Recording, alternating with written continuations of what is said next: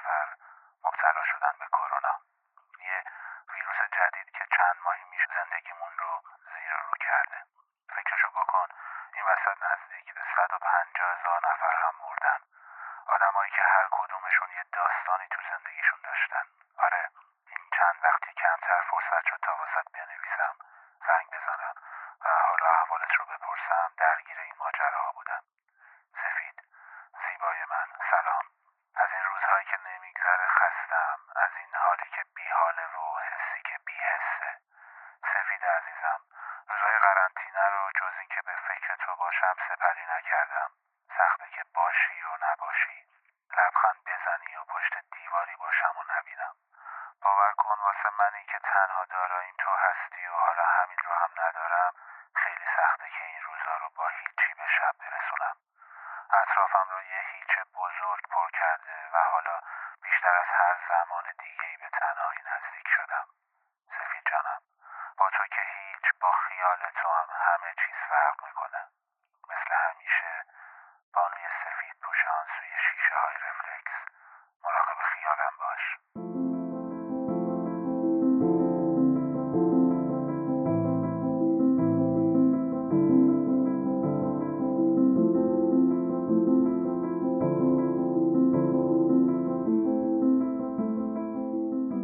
سلام من سعید محبینیا هستم و این هشتمین قسمت از پادکست چراغ زرد هستش که با عنوان یک سقف رویایی در تاریخ 29 فروردین ماه 1399 خورشیدی گوشه خلوت و ساکت اتاقم حوالی فلکه دوم تهران پارس ضبط شده.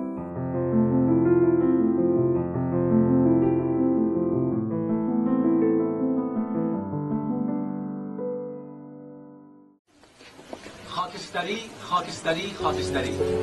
صبح مه باران. ابر نگاه خاطره.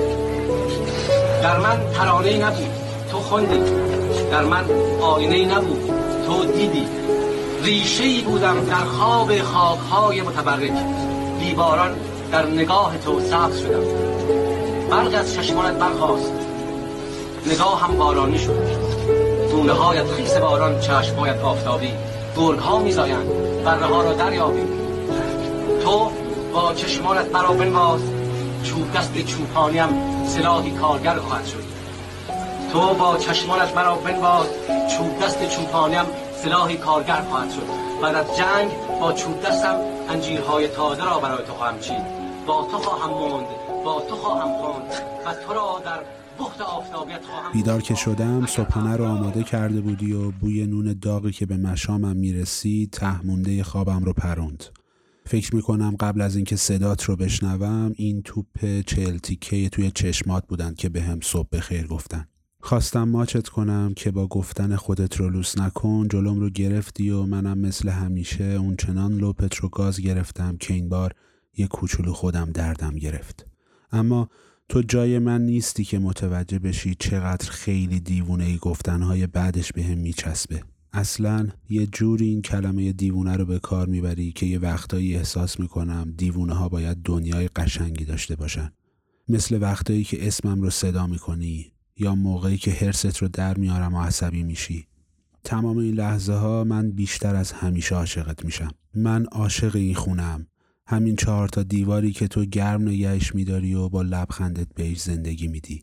من عاشق میز کوچیک دو نفرمون هستم و همینطور عاشق آینه قدی اتاق که ما رو نزدیکتر از چیزی که هستیم به هم نشون میده. فقط تنها اشکالش اینه که نمی‌تونه حرف بزنه تا تو رو از پاک کردن دوست دارم هایی که روش می نویسم منصرف کنه.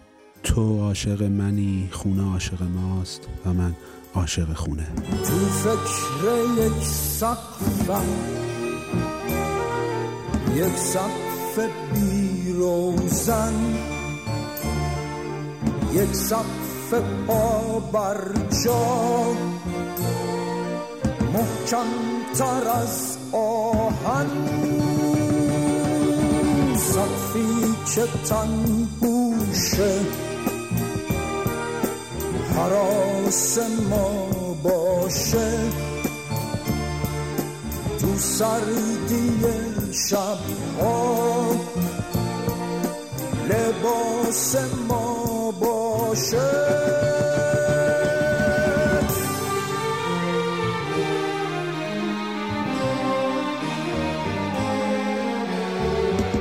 سقفی اندازه قلب من و تو واسه لمس تپش دل و پسی برای شرم لطیف آینه ها. واسه پیچیدن بوی اطلسی. زیر این سقف با تو از گل از شب و ستاره میگم. از تو از خواستن تو میگم و دوباره میگم. زندگیمو زیر این سقف با تو اندازه می‌گیرم. گم میشم تو معنی تو معنی تازه می‌گیرم.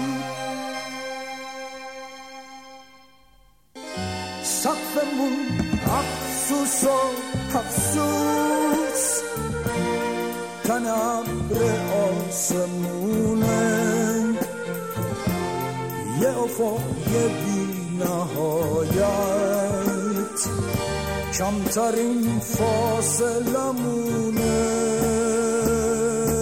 تو فکر یک سقفم. یک سقف رویایی سقفی برای ما. حتی مقوایی. تو فکر یک سقفم. یک سقف بی روزن سقفی برای عشق. برای تو.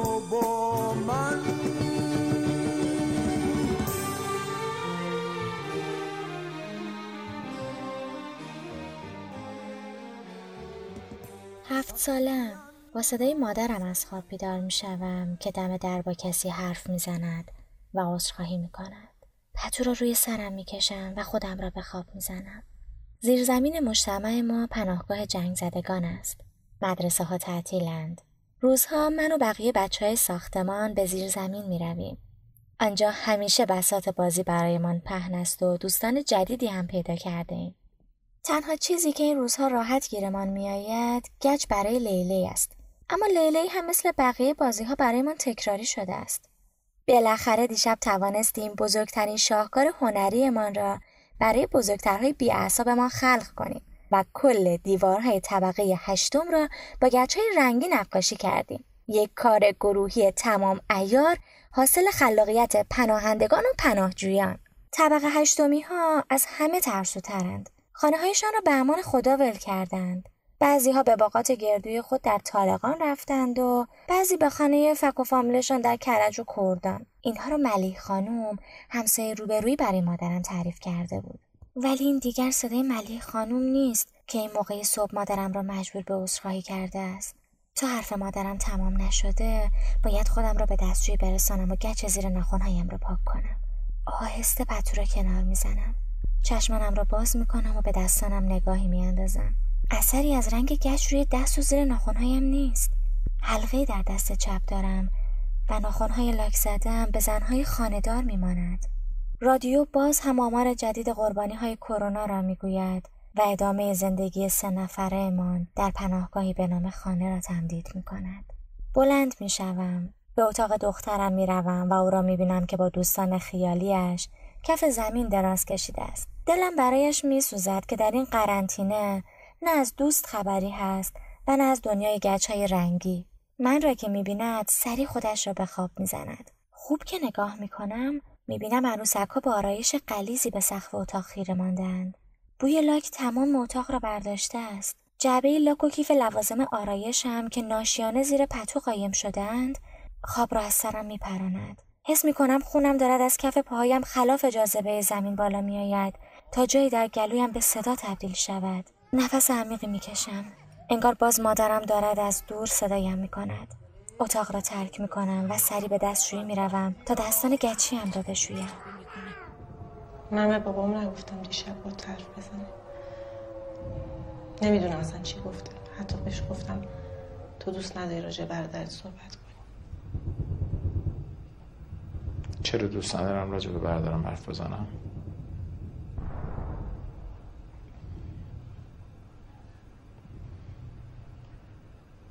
خیلی هم حرف خوبی زد بابا دیشب. گفت هر غلطی می‌خوای بکنی بکن ولی تکلیف دخترم رو روشن کن. که من نمی‌دونستم شما تکلیف روشن نیست. من فهم می‌کردم خیر سرمون زن و تکلیف روشنه دیگه.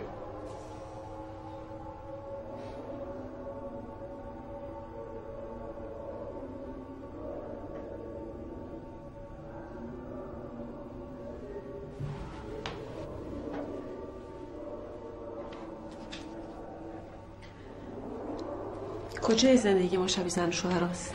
بس کن. بس کن. ما حتی با هم غذا نمی‌خوریم. کجای زندگی ما شبیه زن و شوهر است؟ داد نزن. داد نزدم اصلا داد بزنم. خونم دلم می‌خواد داد بزنم. دلم می‌خواد سر تو داد بزنم.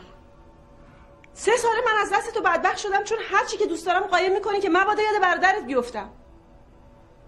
سه ساله که با هم زندگی می‌کنیم به همش همینه. از کجا معلومی که تو نگاه می‌کنی یاد کی نمیافتی؟ از فلان کوچه نمی‌تونیم رد شیم چون ممکنه یاد برادرت منو بندازه. موسیقی که دوست دارم نمی‌تونم گوش بدم چون ممکنه یاد برادرت بیفتم. نمی‌تونم برم ساندویچ بخورم چون برادرت تو سر اون کوچه ایستاده بوده یه روزی. از کجا معلوم منو تو که با هم تو خیابون راه میریم یا کسی نمیافتی؟ اصلا همه اینا رو قایم بکنی. خودتون می‌خوای چیکار کنی؟ تو که ملموس ترین چیزی هستی که می‌تونی من یاد برادرت بندازی.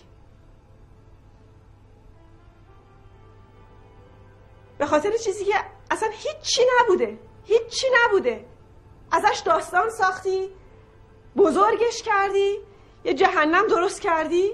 منم انداختی توش. چرا من باید همچی کاری کرده باشم؟ من چه می‌دونم؟ به برادر حسودیت میشه. یا از وجدان داری که اگه برگرده چی بهش بگی؟ من هویت مستقلی جز در ارتباط با تو و برادرت ندارم. من نمی‌تونم از زنده بودن یه آدمی خوشحال بشم. یه عزیزی که برادر خود توه.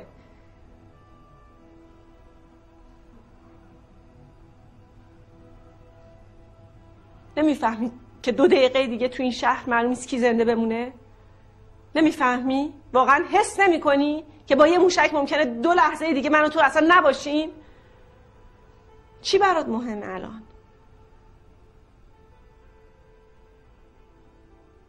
من زنتم.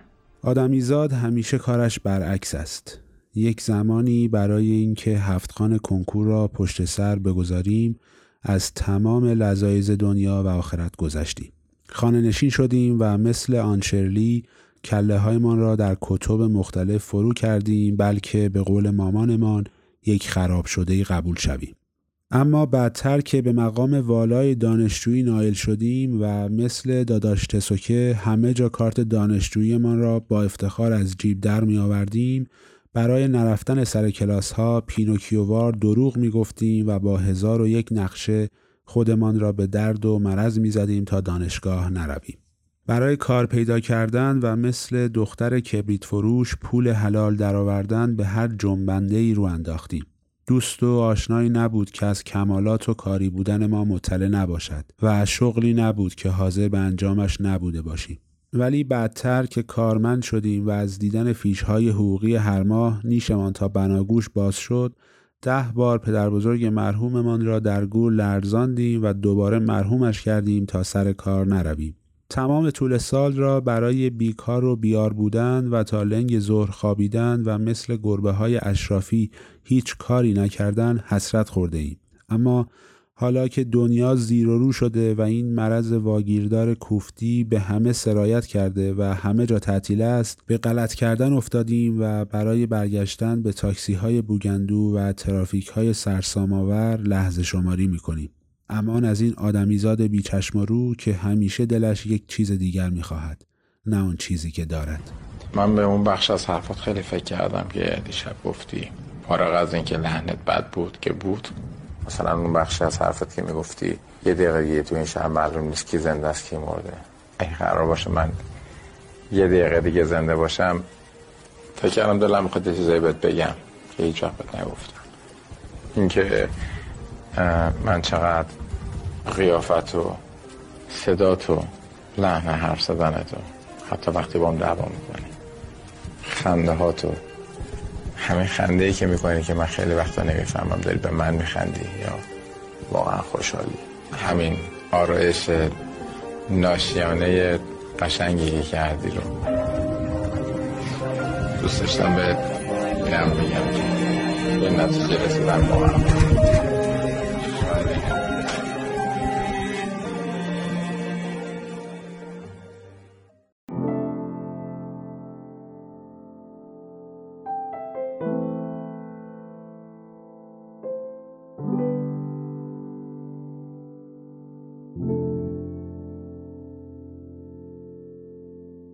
تو این قسمت از پادکست چراغ زرد با هم شنونده دو متن از مجموعه یادداشت‌های هشتگ جهان خیالی من نوشته خودم شعر و صدای محمد ابراهیم جعفری ترانه سقف با صدای فرهاد مهراد متنخانی یادداشت پناهگاه نوشته آزاده جانپور با صدای فریناز مختاریان صدای بخشهایی از فیلم بمب یک عاشقانه و مترخانی یادداشت آدمیزاد نوشته سبا تبرستانی بودیم مرسی که همراه هشتمین قسمت از پادکست چراغ زرد بودید و از شما می‌خوام که اگر چراغ زرد رو دوست داشتید شنیدنش رو به دوستانتون پیشنهاد بدید.